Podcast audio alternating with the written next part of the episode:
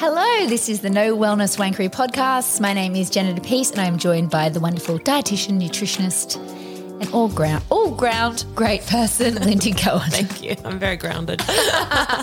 uh, thanks for having me on the show. No, so today we're going to have a chat about anxiety, which is something that I've had been diagnosed with. Uh, what it's like 11 years ago, clinical anxiety, um, and it's something that you work through as well. Yeah, I, I feel like I would have got diagnosed with anxiety probably the same.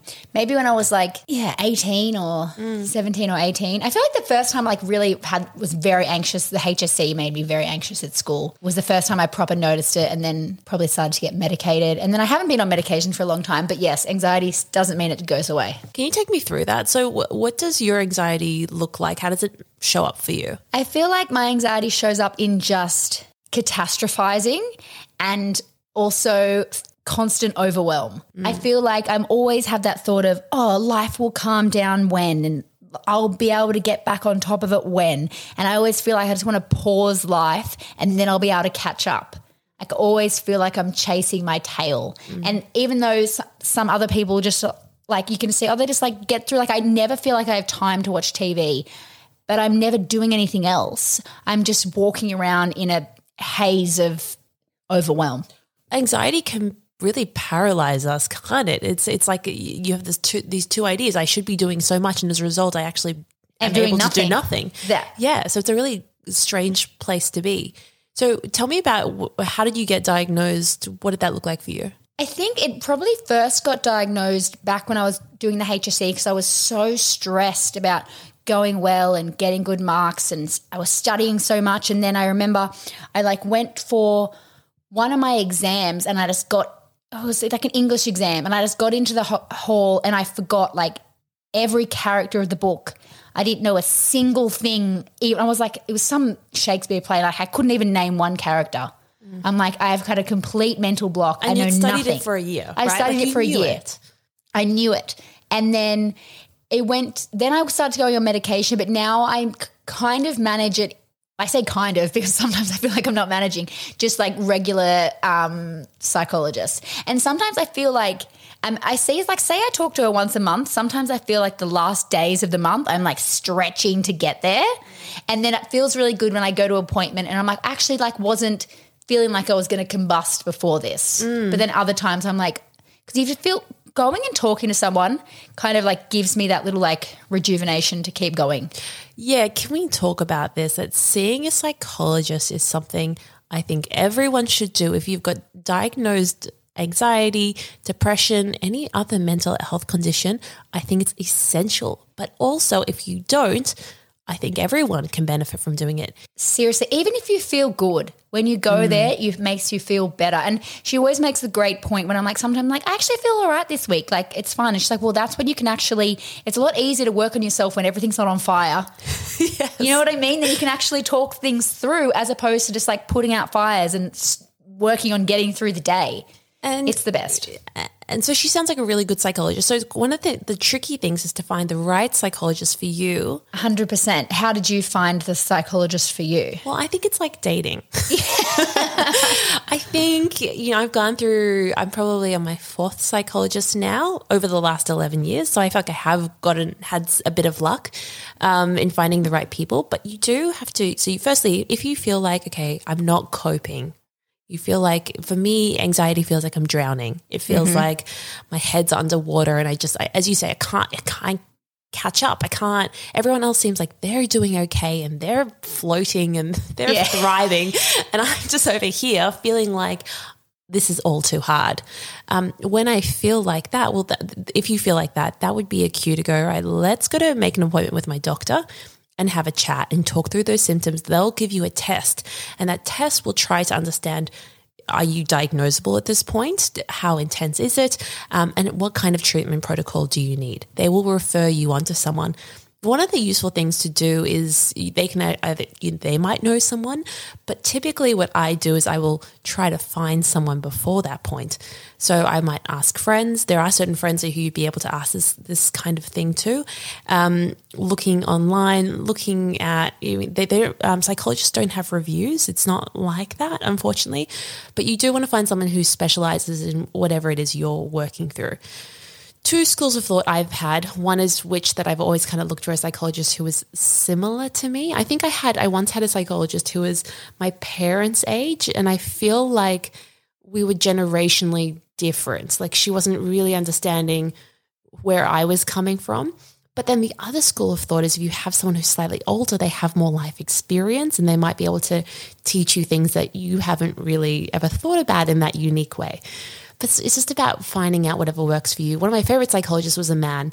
So I think that, you know, also whether or not it has to be the same, they have to be the same gender as you. It's really just up down to personal preference. Yeah, I find my psychologist at the moment, I really feel like it's working well because when I talk to her, it feels like she's just like a friend who has done a lot of training on the brain. you know what I mean? So it feels like she's very much similar age, similar demographics as me, understands the same issues, but like mm. just knows, comes at it from knowledge of the brain. And I'm yes. like, it just felt it's very easy for me to open up. Even like when I was dating and stuff and talking about like dating apps and ghosting and all those type of things, she just like got it. So you she could like revel back with me a you, lot easier. Yeah, you didn't have to explain what ghosting was. No, yeah. I didn't have to explain it. She's like, I got you. I understand. I got you, girl. how nice.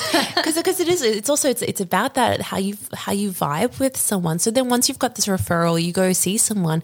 You can have a first appointment with them, and if you like them, if you vibe, if you think there's something there, you can stick around and keep seeing them. If you go to a first or second or third appointment, and you're like, I just don't really think this is clicking, that's cool. Okay. You can also kind of go, maybe you're not my psychologist right now and whatever I need, or my counselor or my psychiatrist, whatever mental health care professional you need.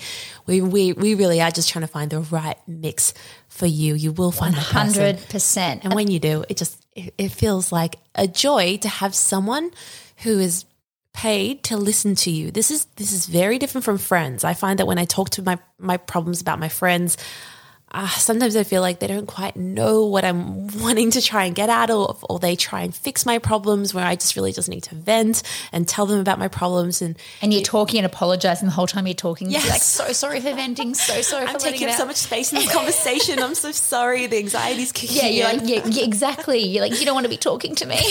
exactly.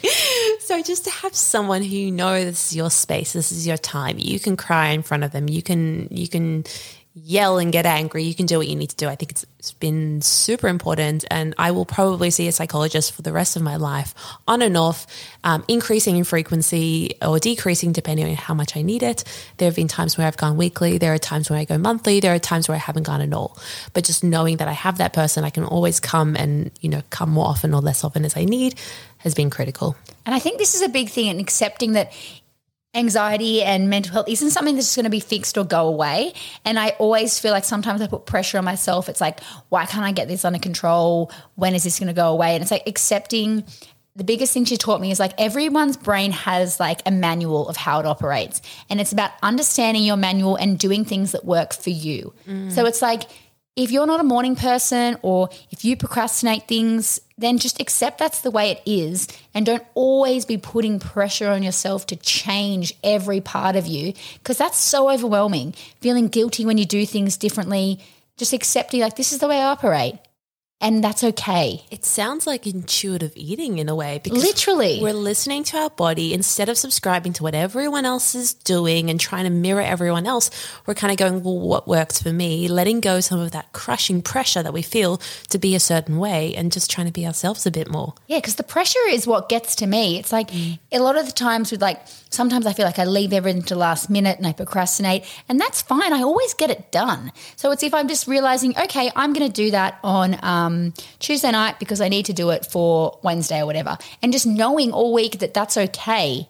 And I'm just going to do it on Tuesday night, as opposed to all week being like, you should be doing that, you should be doing that, you should be doing that. Why are you doing that? Why are you doing that? Like, and then, like that's how my brain operates. That's exhausting. it's exhausting. Do you know what I mean? So exhausting. I I feel like Yeah, I just feel like the crushing pressure is out of control and just it's it is very much about just accepting who we are a little bit more. For me, my anxiety shows up in um, me lying in bed at night for hours, not being able to fall asleep, running through all the ways in which I am an awful, inadequate failure of a person. Every awful thing I've ever said that was Yeah. silly or dumb or embarrassing or mean, I go through. So I could replay stories from when I was like. You like nothing's off limits for me. Um, and I think something that does help me there is just reminding myself like no one else is lying in bed at night replaying my biggest failures. They're probably replaying their own biggest failures, sadly. Um, and so sometimes I do try and imagine that my, my brain is a radio. And I go, you know what? I noticed that we're having these thoughts. You, I can decide to not have these thoughts. I'm choosing right now to change the channel. And I, right now, I'm reading a book about, it's called The Hidden Life of Trees.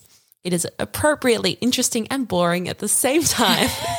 I just find it puts me to sleep a whole lot better because if I'm ruminating about how I'm a terrible is it. person, I stay up for hours. And I was doing some research for my upcoming book talking about sleep and how important sleep is. And there is such a connection between mental health and sleep. So, firstly, one thing that can happen is you have a mental health condition, and as a result, you get poor sleep. So, interrupted sleep, you can't fall asleep, you wake up, and then you like can't fall back asleep, and that's a big issue because it it makes it all a lot worse. if you're sleep deprived, you're not your best self.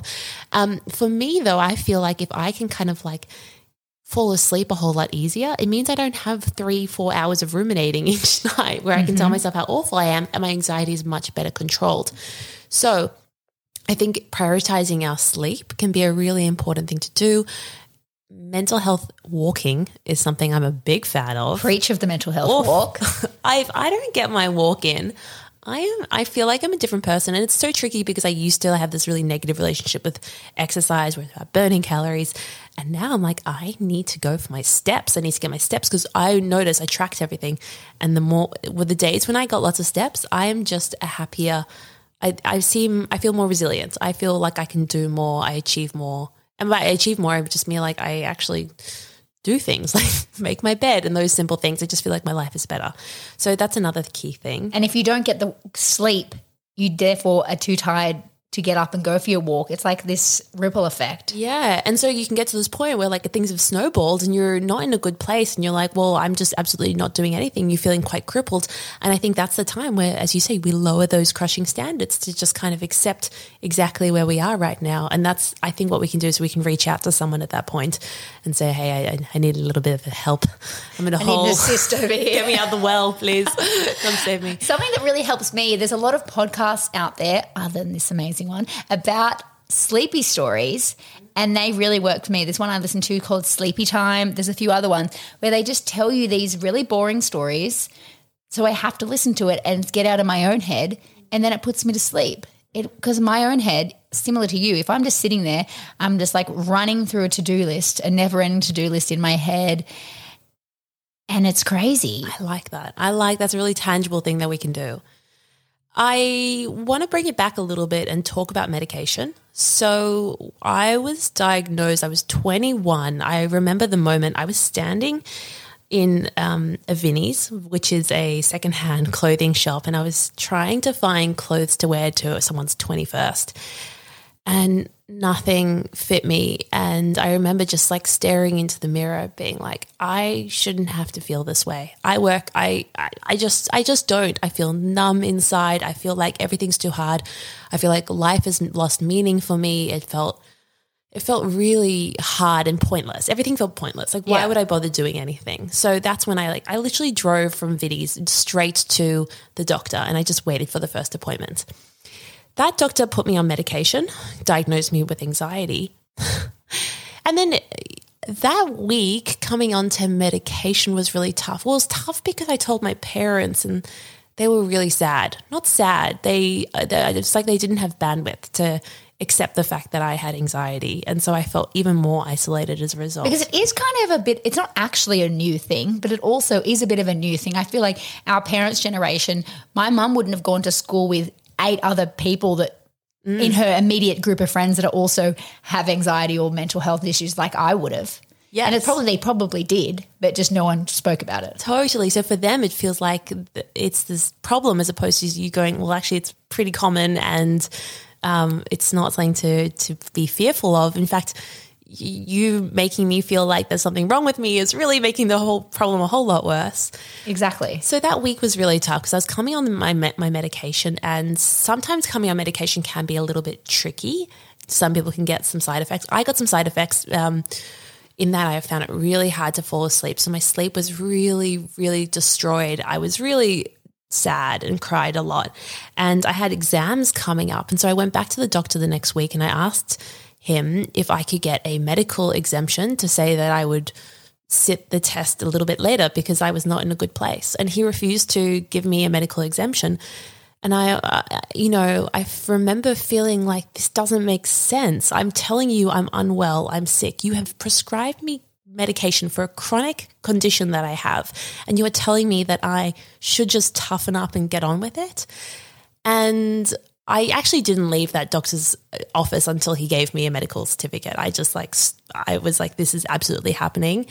But it made me so sad to think about that's the state it was. I, that was 10 years ago. I like to think things have changed since then, but I still think that there is a difference in how medical communities see a mental health condition or a physical condition. So your doctor really does matter. And finding a doctor who maybe has a specialty in mental health or understands mental health, I think that's really helpful. I started seeing a new doctor who did know a whole lot more about mental health, and that really helped me. But coming back to the medication, I think there's a lot of stigma around taking medication, but for me and for pretty much anyone I've spoken to who's who's taken medication, it was absolutely essential for helping. It was essential for getting me out of that hole that I was in. I would describe it as having had taken the edge off for me. So it actually enabled me to start taking progress because I was so deep in that hole that I, I couldn't actually proactively improve my life or improve how I was feeling. So it really just helped me. I was on medication for many years, probably seven or eight years on Zoloft. Ended up on the highest dosage that there was. And eventually I just started weaning off. Why did I wean off? Because I felt like I was managing it better and then I was in a better place. And Medication gives you the tools to learn how to manage it yourself, kind of like to learn the toolbox of how your brain works. But if you're coming from such a low point, you can't work out the strategies on your own. You don't have the space. No. You can't breathe. So you need to be able to get to get to a point that you can breathe again. Uh, Jenna and I are obviously not doctors or psychiatrists, so we can't tell you what to do. This is why I think seeing the right kind of doctor who can speak to you about these things. But I just want you to know we both took medication. Lots of people take medication. So many people. No shame. It was essential for me. And I just be open minded to whatever you need because life shouldn't have to feel this hard. Life shouldn't have to feel hard and, and exhausting and, and like you're trudging through it. Yes, there are hard periods, but if you feel like your life is constantly hard and anxiety or depression or another issue is, is taking over your life, it's time to get a little bit of help. And there are so many resources of people that can help you now. It's like your doctor. There's also free hotlines and just people. If you don't, if you're not ready to go see a doctor, there's hotlines you can call to put your foot in the door before you go to make an appointment because those things can be daunting. There's things you can do before you even get there. Yeah, and I've I've called one of those hotlines before, like that. So like, don't just think that for other people. yeah, they're, no, they're for you. We're going to leave them in the show notes as well, so you can find them. And also, um, the Butterfly Foundation will leave that there as well, in case you need some eating disorder support. Because that's another thing where you feel like, okay, we can reach out to get help for our our eating disorders as well. We absolutely should be. Um, anyway, guys, I I hope that has been semi helpful. We will talk about anxiety again. Um, if you do have any other questions for us, we always do love to hear from you. Um, send me a DM on Instagram at nude underscore nutritionist. And if you like this podcast, you can share it with a friend, or you can leave us and or you can leave us a review And or. to tell us that you like it. Anyway, thank you so much for listening.